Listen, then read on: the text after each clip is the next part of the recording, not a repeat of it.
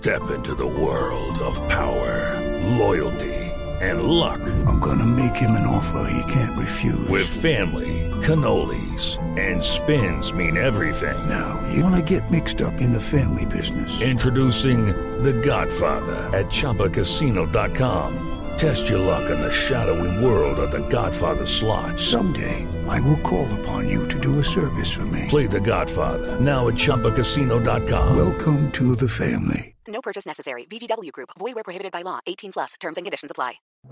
El siguiente podcast tiene contenido exclusivamente diseñado para tu interés. Blue Radio, la nueva alternativa. Las mujeres y sus historias de innovación y liderazgo al servicio de la inspiración y la evolución en todas las áreas del conocimiento, con empoderamiento femenino. Bienvenidos a la primera temporada del podcast Mujeres TIC. La gente se alegra cuando usted llega o cuando se va. Piense muy bien esa respuesta. Cuando usted llega la gente sonríe o cuando usted va hacen fiestas porque por fin se fue. Esta es una de las preguntas que diferencia a los líderes de los jefes. No todos los líderes son jefes, no tienen gente a cargo, pero tienen una capacidad de influir. De la misma manera, hay muchísimos jefes que claramente no son líderes, son jefes y como tal se quedan o se van. Bienvenidos al segundo episodio de esta gran serie de podcast de Mujeres TIC. Hoy tenemos a una mujer líder increíble, a quien personalmente admiro y respeto muchísimo. Ya les voy a contar quién es. Yo soy Carolina Angarita, en este momento soy la gerente general de Discovery Networks en Colombia y la líder digital para Latinoamérica. Y la invitada que tengo justo enfrente mío, con unos ojos azules, no solo hermosos, sino de mujer sabia, es María Victoria Riaño. Ojo, una de las pocas mujeres en el mundo, en el mundo, que es presidenta de una compañía petrolera un negocio por demás, sobra decirlo, lleno de hombres, súper masculino. Bienvenida María Victoria y qué delicia esta conversación con usted. Gracias Carolina, muchas gracias por la invitación y muy rico estar aquí contigo para conversar. Muy bien, vamos entonces a hablar del tema del, del autoliderazgo. ¿Por qué? ¿Cómo vamos a liderar a otros si no nos lideramos primero a nosotros mismos? Entonces, sobre ese tema del autoliderazgo, María Victoria, usted es una experta de un tema que es el liderazgo consciente, que es liderazgo hacia afuera porque primero nos lideramos a nosotros. ¿Qué es eso del liderazgo consciente? ¿Qué tanto necesitamos en Colombia? Yo creo que lo primero empieza por nosotros. Muchas veces nosotros como personas, líderes, estamos siempre como mirando hacia afuera, inclusive como seres humanos. Todo lo que nos pasa viene de afuera. Eh, y lo más importante es poder, y difícil muchas veces, es poder reflexionar sobre uno mismo. ¿Qué es lo que estoy haciendo? ¿Cómo puedo hacerlo mejor? Y siempre revisarse cuál es el impacto que están generando mis acciones en los demás. Yo creo que eso es lo que llama, es, es la esencia del liderazgo consciente, es yo qué estoy haciendo por los demás y cada acto de mi día, inclusive la sonrisa que doy en la mañana, algo tan sencillo como saludo, eso puede realmente impactar el día de una persona impacta el día porque lo puedo hacer muy feliz o impacta el día porque les puedo hacer el día muy miserable. Cualquiera de las dos cosas. Cuando yo soy consciente de que no estoy sola en el mundo y que mis acciones impactan el mundo de una manera poderosa, yo creo que ese es el real liderazgo como seres humanos. Que por supuesto impacta a las empresas porque directamente pues tienes gente a cargo, gente que tienes que cuidar y, y de alguna manera esas personas que están a cargo tuyo, como tus hijos, como tus, tus compañeros de equipo, pues se ven un poco más influenciados de ese liderazgo consciente que tenemos. Pero es también enseñar, es inspirar, es ver a los otros y reconocer en el otro que somos tenemos fortalezas, que tenemos cosas que mejorar, es ver en el otro con compasión cada acción que tiene para poder crear en conjunto y ahí sí poder desarrollar acciones, proyectos y demás. Entonces no es solo verme a mí misma, sino también como tener esa compasión por el otro para poder crear en conjunto e inspirar a los otros con ejemplo a seguir haciendo esas acciones y a seguir creando mejores seres humanos para esta sociedad. Y así es. Y cuando yo veo un jefe, por ejemplo, maltratador, yo digo, pobrecito, debe estar muy mal adentro, porque si está haciendo tanto daño afuera y está siendo tan violento, tan agresivo, es porque le falta autoliderarse, le falta mirar hacia adentro y de tener muchos problemas y lo que siento es compasión. Pero María Victoria toca unos temas bien importantes.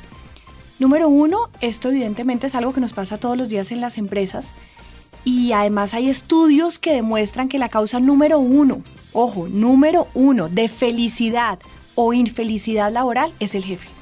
Más que el salario, más que los beneficios, más que un edificio divino, unas oficinas, qué sé yo, que, tengan. El jefe es la causa número uno de felicidad o infelicidad laboral. Y la gente, como dicen, renuncia a los malos jefes y no a las empresas. Entonces es muy importante que los líderes y que los jefes entiendan esto. Y también María Victoria habla de cosas tan sencillas como una sonrisa. Aquí decimos que hubo cómo le va y ni miramos a los ojos. De verdad no estamos queriendo decir, oiga, ¿cómo le va de verdad? Me interesa su respuesta.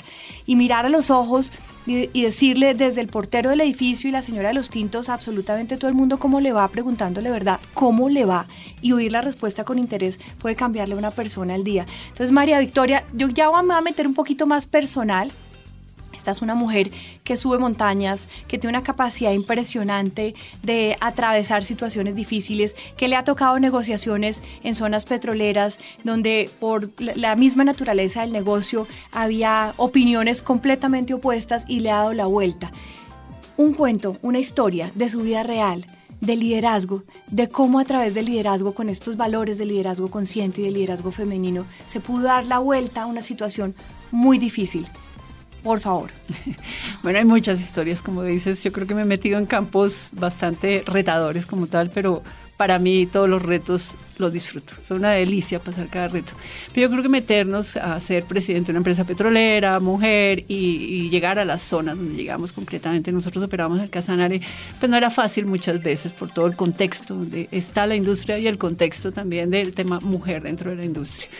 Pero yo creo que algo muy lindo es el logro, el logro de trabajar por, por esas comunidades, por esas mujeres de que están en las comunidades también, o por esos hombres y esas familias en general.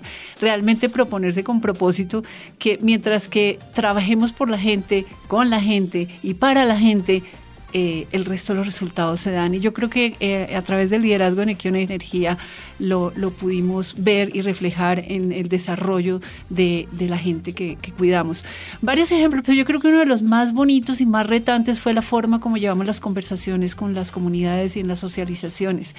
Yo creo que por el hecho de solo ser petrolero nos veían egos, egos, nos veían, no sé, como más fuertes de lo que creíamos es nosotros. Que los petroleros son poderosos y además son malvados porque están haciendo los huecos a la tierra. Claro, entonces nos veían como empresarios malvados, como gente malvada y nos trataban así. Y yo un día les decía, ya reunidos con muchos de las comunidades, mira, yo soy un ser humano como ustedes, ni soy mala, ni, ni, ni muchas veces me tienen que tratar mal, porque a veces el, el balance entre pobres y ricos empresarios y demás, entonces el, el empresario debe ser malo, el demás realmente nos trataban muy mal en, las, en, en, el trato personal que había en esas socializaciones y sobre todo a mi gente que estaba enfrente de eso. Y llegó un momento en que les dije, no, esto no puede ser así, vamos a tener que enseñarles primero que trabajar en conjunto, eh, eso es lo que nos lleva a un mejor desarrollo, o sea, juntos somos más definitivamente, y no el empresario por un lado y la comunidad por el otro, que podemos tener conversaciones de seres humanos, de amor, de, compasión por el otro, de, igual compasión con, con, la, petrolera. ¿Y, entendieron eso? ¿Entendieron el mensaje? Sí, yo creo que pusimos varias reglas. Eh, primero las conversaciones se llevaban varios tiempo en poner reglas de cómo, es, cómo debería ser. Tenemos derechos, deberes y obligaciones, no solo el hecho de que el empresario llegue y toda la persona tiene derecho de pedir al empresario todo, no, tenemos derechos, deberes y obligaciones y eso bueno. Y la otra, líneas de respeto. ¿Qué significaba? Muchas veces además además eh, el tema es que entendemos que los otros entienden como nosotros pensamos y cada uno tiene sus propios forma de ver el mundo, sus propias gafas, su propia forma de entender las cosas. Es el ejemplo del 6 y el 9 cuando están la gente en diferentes sitios y tienen toda la razón. Entonces, nosotros también entender cómo nos veían, por qué nos veían así y no entender que era en contra nuestra, sino por una historia en la región, donde todo el mundo les había incumplido, donde había una cantidad de grupos que han pasado por allá, había violencia y entender que, de dónde venían ellos y nosotros teníamos que tener ese, esa compasión por la gente. Y por el otro lado, hacerles entender a ellos de que nosotros éramos seres humanos, que teníamos que aprender también a comunicarnos con ellos y a ver las cosas diferentes. Entonces hablábamos de, temas de respeto, pero ¿qué respeto para ustedes? ¿Qué respeto para mí? Que es una reunión respetuosa, que no lo es. Me salían, ah, no, es que yo soy llanero y yo hablo así no, eres llanero y hablo así, pero se me ofende, así que ¿por qué no le bajamos el tono? Porque es que yo soy bogotana y hablo diferente. Entonces nos pusimos como de acuerdo hasta en eso. Y realmente, y cuando las reuniones no eran emocionalmente seguras, nos parábamos de la mesa. pero no nos paramos de la mesa ¿Qué- por un tema. a ver, paremos un segundo ahí. ¿Qué es una reunión que no sea emocionalmente segura y que amerite que uno se pare? Que eso me parece un punto bien importante. Cuando tú dejas de hablar los hechos y los temas que estás hablando y te dedicas a ofender a las personas. Y cuando te dedicas a ofender a las personas del lado que sea, eh, eh, y ofender a la persona no por el hecho que está expresando, sino por su posición o demás de forma directa, eh, definitivamente Claro. eso daña emocionalmente. Y ese daño emocional, nosotros tenemos en la empresa petrolera un tema de seguridad, que nadie puede pasarle nada, nadie se puede partir un brazo, nada, nos cuidamos muchísimo. Pues resulta que un brazo se recupera, lo enyesas y se recupera y a- al final de tiempo casi que te olvidas que te partiste el brazo. Claro. Pero emocionalmente casi nunca te olvidas del hueco que te queda. Y pasa por muchos años porque ofendiste, eh, porque no perdiste. Y te recuerdas toda la vida con una sensación como si te Claro. volviera a pasar. No vuelves a sentir el dolor de la fractura del brazo jamás en la vida, pero vuelves a sentir el dolor emocional que te causó cualquier intervención de estas. Entonces hay que levantar la mano y decir, esta reunión no está siendo emocionalmente segura y así como lo hacíamos en HSE con seguridad, nos paramos de la mesa, respiremos un rato y nos devolvemos como seres humanos respetuosos a hablarnos de los hechos que tenemos que solucionar. Y, y los grandes petroleros se paraban de la mesa, por supuesto, porque somos seres humanos que no aguantábamos la presión emocional. E igual nosotros teníamos reglas de cómo tratábamos a nuestra gente en las socializaciones, con el respeto máximo, porque no permitíamos ningún apelativo de nadie, ni juzgar, ni de señalar a nadie. Antes de señalar a alguien, tú te señalas con más dedos en contra tuya. Entonces, revisar mucho cómo nos preparábamos inclusive para aprender y aprender de la gente y aprender de la región. Y fueron momentos muy difíciles, muchos que vivimos por toda la connotación cultural y de violencia que de pronto hay en ¿Y, nuestra... y cuánto dura un proceso de cambio? Desde que uno llega y lo agreden porque usted es un malvado y yo no estoy de acuerdo con usted y lo juzgan y uno también entra sin querer juzgando al otro, que usted no entiende lo que yo hago ni me entiende a mí, hasta tener resultados positivos donde se pueda trabajar de la mano con la comunidad. ¿Cuánto dura y cómo, cómo- funciona no ese sé cuánto proceso? duró porque te cambiaban mucho las personas en los liderazgos de las comunidades y demás. Entonces volvías a empezar muchas veces a volver a una negociación y O sea, perseverancia clave. perseverancia total, pero no solo viendo al otro, sino perseverancia en tu equipo de trabajo. Claro. Muchas veces eh, mi equipo de trabajo eh, decían, eh, pues no entendían o, o se sentían que tenían que bajar la guardia o bueno, una cantidad de cosas donde, donde con el equipo de trabajo me tocaba mucha más perseverancia, muchas veces para que actuaran y dieran ejemplo. Alguna Claro. vez me dijeron, ya habíamos dicho que si había un acto de irrespeto, había que pararse y, y- y enseñarle al ser humano que estaba ahí, de donde fuera, que como seres humanos teníamos que hacer cosas que emocionalmente fueran seguras para todos. Entonces, eh, después me dijeron, no, ¿qué tal 10 minutos de insulto para liberar la catarsis y 20 desahogarnos. minutos de, de diálogo? Eso terminó muy mal, esa política fue por, o sea, fue por encima de lo que yo estaba diciendo. Yo decía, no hay un minuto de, de irrespeto, todo debe ser bajo marco de respeto. Ese 10-20 terminó mal finalmente. Claro. Entonces volví, volví el tiempo a darme la razón en decir, no es un minuto de respeto, 20 minutos o los 30 minutos tienen que ser de respeto total. Si no, no avanzamos y no nos estamos enseñando mutuamente como seres humanos para construir. De acuerdo y súper importante. O sea, si uno tiene mucha rabia, de verdad necesita desahogarla. Coja un papel y escriba y ponga todo, o enciérrese usted solo y grite lo que tenga que gritar, sáquela de una manera que no afecte a ningún otro ser humano y luego sí siéntese y hable y evolucione. Y esto tiene que ver con, con una cosa que María B repite muchísimo y es el cuidado, porque es el cuidar al otro, pero también es el cuidarnos a nosotros mismos. Si yo agredo a otro, el otro me va a devolver, no me estoy cuidando mis palabras, me estoy haciendo daño, además estoy permitiendo que el otro me agreda, o sea, esto es un- una bola de nieve que va creciendo de destrucción y de autodestrucción. Entonces, volviendo al tema de la- del autoliderazgo, uno de, las- de los temas fundamentales es poder liderarme a mí mismo, cuidarme a mí mismo, cuidar mis palabras, pero el tema del cuidado tiene muchas más capas hacia abajo, ¿no es cierto, María B? Muchísimas. Adelante muchísimas. con tu teoría del cuidado. Yo creo, muchas veces el, el- el liderazgo, lo decía, el liderazgo de servir, y esa palabra es muy linda y, y efectivamente como seres humanos estamos para servir, pero yo creo que una palabra más grande y que realmente me llenó y sobre lo cual lidero es cuidado. Y empezamos por, por nuestras casas, porque el- cuando cuidamos a nuestros hijos damos todo para cuidarlos. No escatinamos, escatinamos, escatimamos nada. Yo tengo un ejemplo en, en, Equión donde un líder estaba teniendo calificaciones pues no muy buenas como líder y él dice, me acercó un día, pero ¿qué quieres que haga, María Victoria? Y él me contaba muy lindo cómo cuidaba a su hija, que la recogía en el jardín y que era cerca de la oficina, la bañaba, la todo. Bueno, unas cosas muy lindas como papá. Y se me ocurrió decirle, ¿qué tal que nos cuides como cuidas a tu hija? Eso es lo que quiero que hagas con tu equipo cuídalo igual. Por supuesto no estoy diciendo que vayas a bañarlos, porque esa no era la idea como tal, pero esto en forma jocosa. Pero esa, esa palabra es grandiosa, cuando tú realmente se sientes responsable del otro ser y cuidar, pero no solo los seres, las familias. Nosotros como empresario definitivamente lo que hablamos y decimos llega hasta las casas.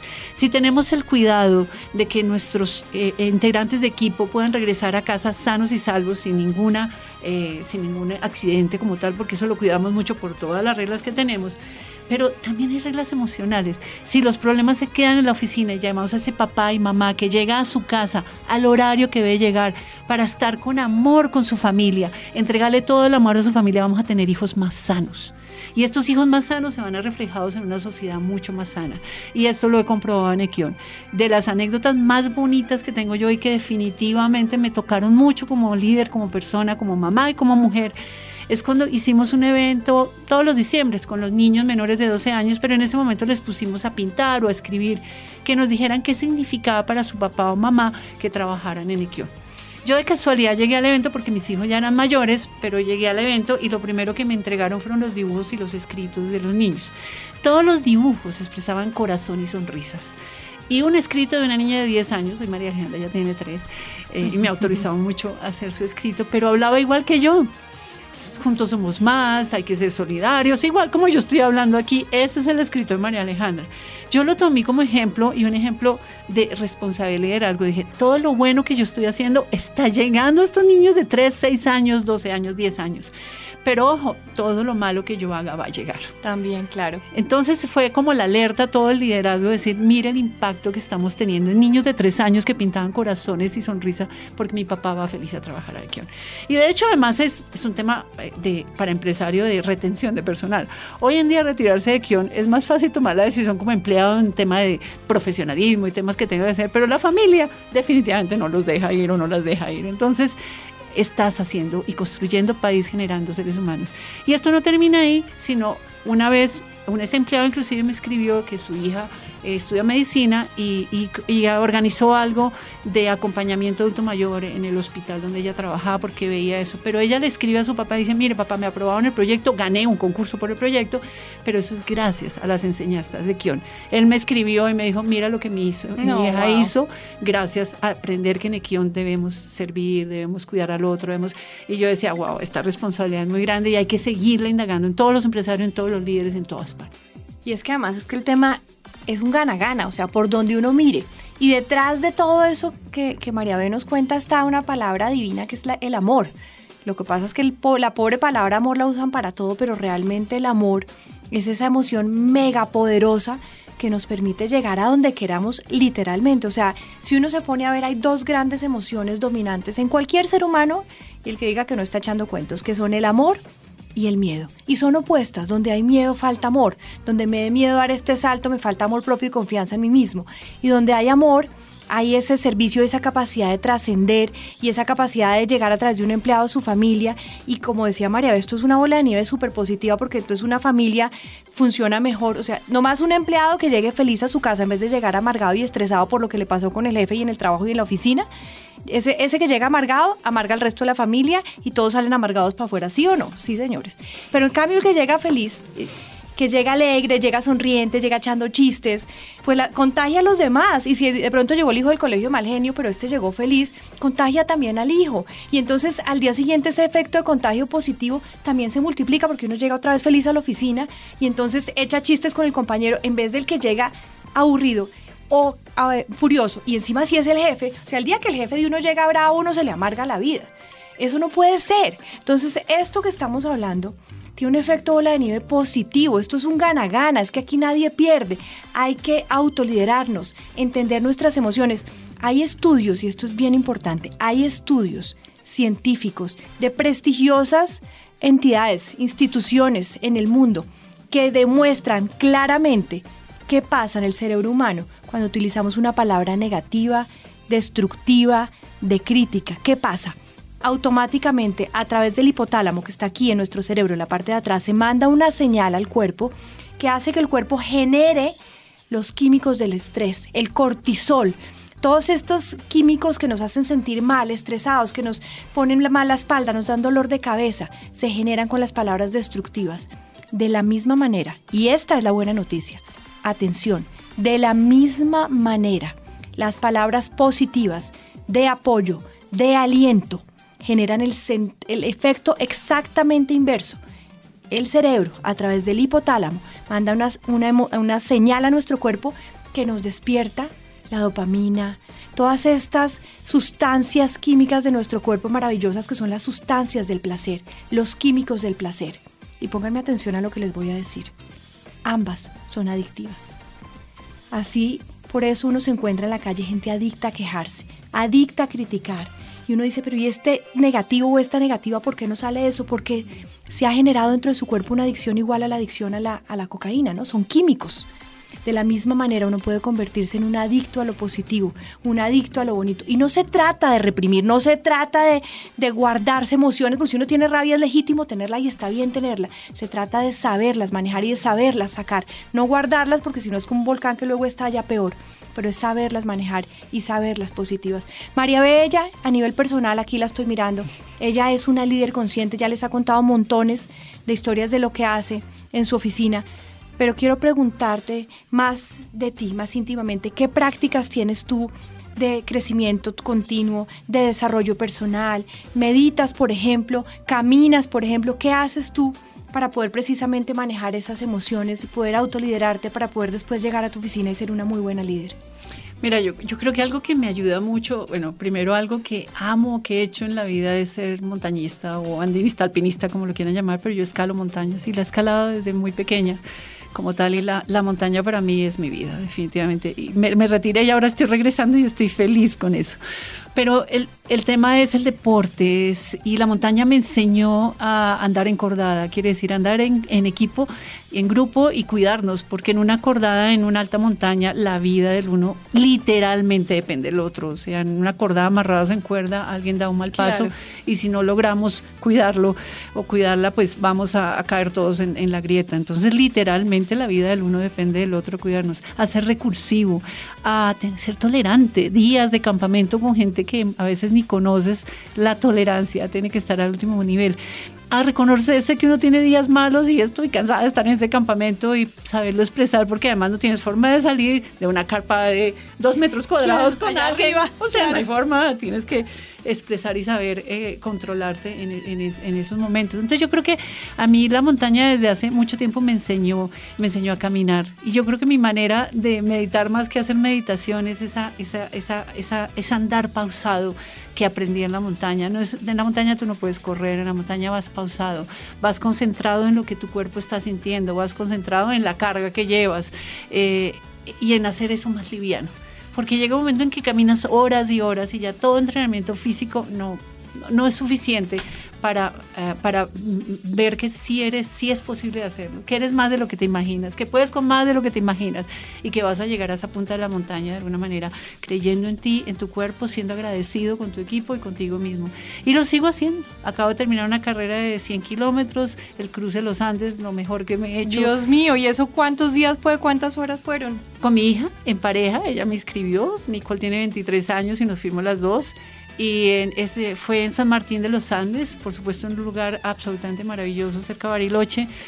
Eh, subimos el volcán Lanín por el lado, fueron tres días, 32 kilómetros diarios en campamento con más de mil personas y con más de creo 60 nacionalidades diferentes, wow. una cosa espectacular. Yo, por supuesto, no pude entrenar tanto como debería entrenar para eso y al principio lo único que decía, me la voy a hacer. Y ahí está el poder de la mente, lo que estabas diciendo, Carolina yo toda la, cuando me escribí, nos escribimos la carrera, dije, eso me lo voy a hacer, lo voy a hacer y lo voy a hacer. Y los días pasaban y el entrenamiento no era fácil hacerlo, los, los largos entrenamientos. Y cuando llegó ya la, el momento de irnos, Nicole me dice, mano, no has cumplido el entrenamiento. Y voy a poner lo mejor de mí, pero seguro me lo va a terminar. Yo llegué allá como dando, estos son tres días, yo no, lo máximo que a correr era como 18 kilómetros y eran 32 diarios. O sea, la cosa era eh, un gradiente muy grande pero no con la misma pausa que te conté que hago en la montaña, con la misma, eh, no sé, con la misma mentalidad de yo puedo, yo lo voy a hacer y cuidándome, cuidando mi cuerpo y siendo muy agradecido con lo que estaba viviendo con mi hija, que fue maravilloso, con la gente que me rodeaba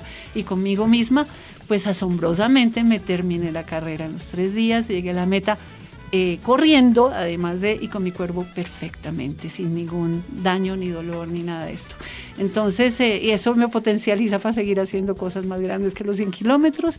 Me descubrí a mí misma y llegué feliz a inspirar a otros porque no solo el tema deportivo, sino el tema mental. Yo sí puedo cuando nos proponemos. Yo me hubiera podido quejar todo el día de la carrera. ¿Dónde está el punto de hidratación? Mira, esta montaña, pero no fue la queja fue admirar en dónde estaba y admirar la logística y lo que nos estaba entregando el organizador de la carrera, a la cual les agradecemos muchísimo. Dios mío, además qué buena metáfora de la vida. Qué buena metáfora. Y obviamente el contacto con la naturaleza siempre repotencializa, reenergiza y a veces se nos olvida y vivimos entre edificios y entre cosas electrónicas. Entonces, eh, quiero rescatar el contacto con la naturaleza. Evidentemente, yo no soy montañista, me encantaría hacerlo, me muero de la envidia y probablemente muchos de los que nos estén oyendo tampoco tenemos esa capacidad de 32 kilómetros diarios corriendo. Me quito el sombrero totalmente, pero rescato cosas que sí podemos hacer todos. ¿Qué es meditar, por ejemplo? Lo que dice María B para meditar yo no necesito ponerme en flor de loto ni empezar a, repetir mantras que quizá no entienda. Está muy bien los que hacen ese tipo de meditación y llegan a unos estados increíbles. Pero ¿qué es meditar de verdad? Es eso que María B nos decía en la montaña. Es estar en el momento presente. Es estar donde estoy, estar ahora, ser testigo de mí misma, ser testigo de mi entorno, ser testigo de lo que está ocurriendo. Cuando yo estoy en el momento presente, cuando de verdad vivo, no tengo la cabeza en lo que pasó ayer ni lo que va a pasar mañana, ni en la cuenta que no pagué, ni en la pelea con, con mi jefe o con mi marido, sino cuando estoy aquí, ahora, en este momento, ustedes los que nos están oyendo, ustedes los que están ahí afuera, cuando estamos aquí presentes, no con la cabeza en ningún otro lado, aquí no existe ningún problema. ¿Cuándo existen los problemas? Cuando los traemos a nuestra mente. Mientras estamos viviendo el momento presente pasa la magia, se estira el tiempo, vivimos más intensamente, grabamos mejores recuerdos y no tenemos ningún problema. Porque lo que dice María B, la mente es poderosísima. Tenemos los seres humanos entre 60 y 80 mil pensamientos al día. Ojo, 95% son los mismos que tuvimos ayer y vamos a tener mañana. Vamos generando unas marcas en nuestro cerebro que son los caminos neuronales y lo reteñimos todos los días y volvemos y pasamos encima de eso. Y entonces, ¿cómo vamos a cambiar? ¿Cómo quiero mejorar? ¿Cómo quiero crecer? ¿Cómo quiero evolucionar? ¿Cómo quiero tener mejor trabajo? Una mejor relación con los demás y mis mismos pensamientos están ahí. Por eso, lo que dice María B, el control de la mente, vivir el momento, ser consciente de lo que estoy pensando. Este pensamiento me sirve, es un pensamiento inútil, me está llevando al pasado, me está llevando al futuro a preocuparme, que es ocuparme antes de tiempo en algo que en el 99% de las veces, 99.999, no va a pasar. Entonces, es rescato esos puntos, no soy montañista, me muero de la envidia, me muero de la admiración, pero sí es estar en el momento presente y estar encordados y estar unidos y ser, saber que estamos conectados con el otro y que lo que yo haga influye en el otro y por eso también me cuido más y aquí empiezo a rescatar varios de los puntos de, esta conversación. Me cuido más en lo que digo, en cómo lo digo, en cómo lo hago, porque influyo positivamente en los demás, influyo positivamente en mí. ¿Puedo mejorar mi nivel de vida? Claro. ¿De quién depende? De mí, de nadie más que de mí. María B., quiero en estos últimos minutos ya de redondear, tomar un tema que, yo creo que, que es bien importante y es, usted es una mujer exitosa. Usted es una mujer que le ha ido bien en la vida Aquí la gente siente que, que, ser exitoso, que le vaya bien en la vida, y esto es un sentimiento inconsciente, no es bueno, ¿no? Porque, digamos, las empresas son ricas y por tanto son malas, porque las novelas nos enseñaron que los ricos siempre eran malos, las canciones populares nos lo repiten de todas las maneras, y de alguna manera inconscientemente, si nos preguntan, ¿quiere plata? Decimos sí, pero inconscientemente nuestra mente dice no, porque es que más fácil pasa un camello en el ojo de una aguja que el rico en el reino de los cielos y se toma esta hermosísima cita bíblica literal y de repente se confunde que si hay que ser humilde significa que hay que ser pobre cuando pobreza y humildad son cosas diferentes.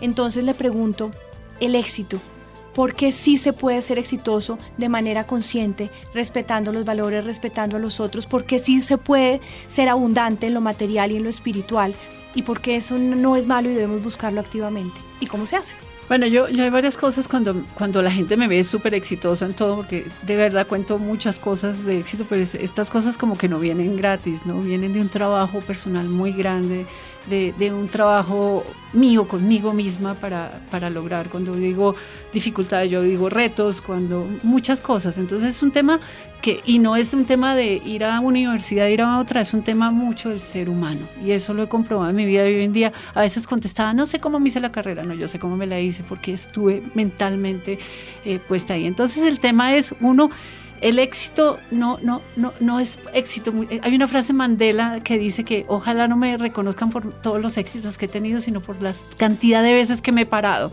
Y efectivamente lo tiene uno que reconocer como esa persona que si está ahí es porque se ha parado miles de veces de cosas difíciles, la primera. Y la segunda el poder de estar bien, el poder de ser exitoso, el poder de poder inspirar a otros, pero además con todo esto que tengo poder ayudar a los demás y poder impregnar a los demás. Entonces para mí el poder llegar a donde estoy, manejar una empresa exitosa como la que tengo, hacer lo que tengo, inclusive ganar el salario que tengo me permite hacer muchísimo más por los demás. Es reconocer ese poder que gracias a la a cómo me he desarrollado puedo hacer por los demás, por mi país, por el mundo.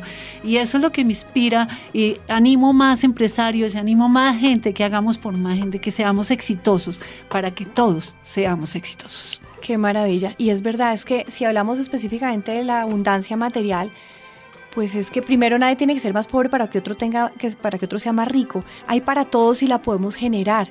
Y la plata no es ni buena ni mala, la plata es neutra, lo bueno es lo que hagamos con ella. Como dice María B, ayudemos a otros, multipliquémosla eh, eh, eh, alargando ese poder de alcance para que le llegue a cada vez más personas. Bueno, vamos a cerrar porque ya creo que es el tiempo, ¿no? A ver la carita que nos hace.